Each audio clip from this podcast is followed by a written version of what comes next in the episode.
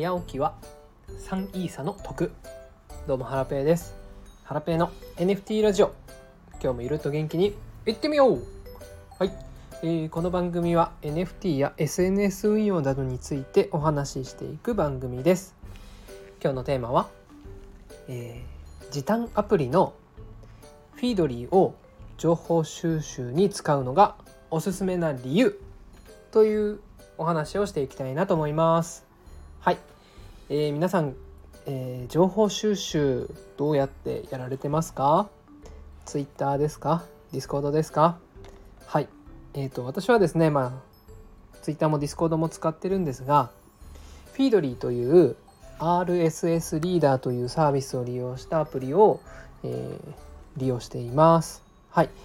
えっ、ー、と、フィードリーはですね、うんと、多分副業を開始したぐらいから使い始めてるので、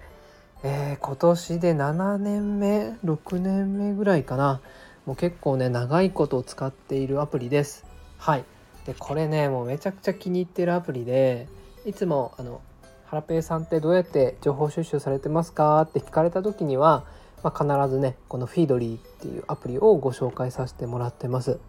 えー、使ってる方いますかね？はい今日は、えーと、このフィードリーについて、えー、いろいろねお話ししていきたいなと思います。はいえーと、フィードリーに、えー、お気に入りのですね、まあ、ブログとかニュースサイトを登録することで、えー、フィードリーのアプリを開くだけでですね、えー、そのサイトが記事を更新したらその都度え、その記事がですねフィドリーのアプリに届くようになります。はいなのでわざわざあこのサイトでそろそろ記事が更新されてるかなっていう感じで見に行く必要がなくてですねフィードリーのアプリをもうただ開くだけで更新情報が送られてくるような感じなんですね。なのでめちゃくちゃ便利です。はい。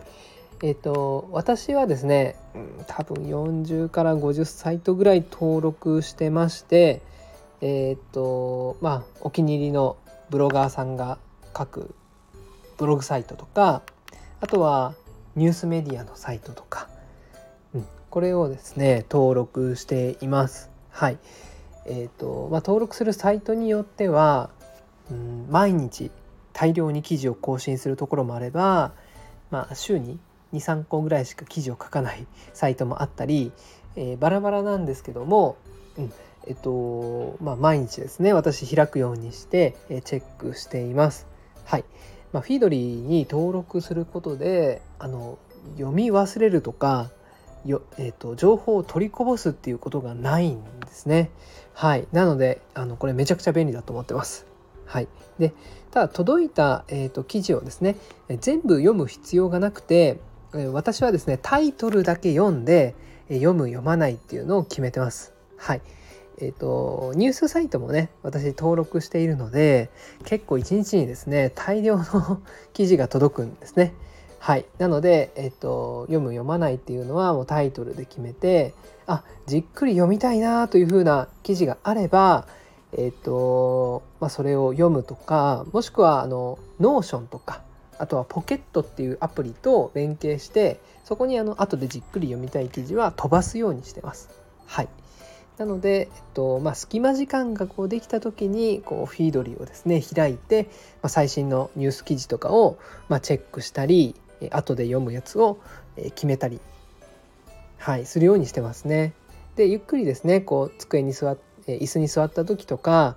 えーと、時間が空いた時にそのポケットとか Notion に、えー、保管した記事をゆっくり読むっていうようなやり方をしてます。はいこれね結構おすすめです。はい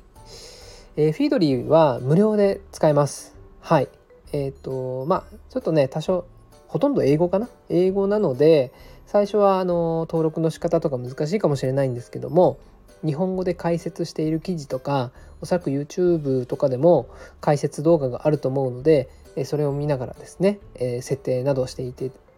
いただければと思います。はい。じゃあ今日はですね、えーと、情報収集におすすめのアプリフィードリーについて、えー、ご紹介させていただきました。はい。それでは、えーと今日はこれで以上です。また明日お会いいたしましょう。さようなら。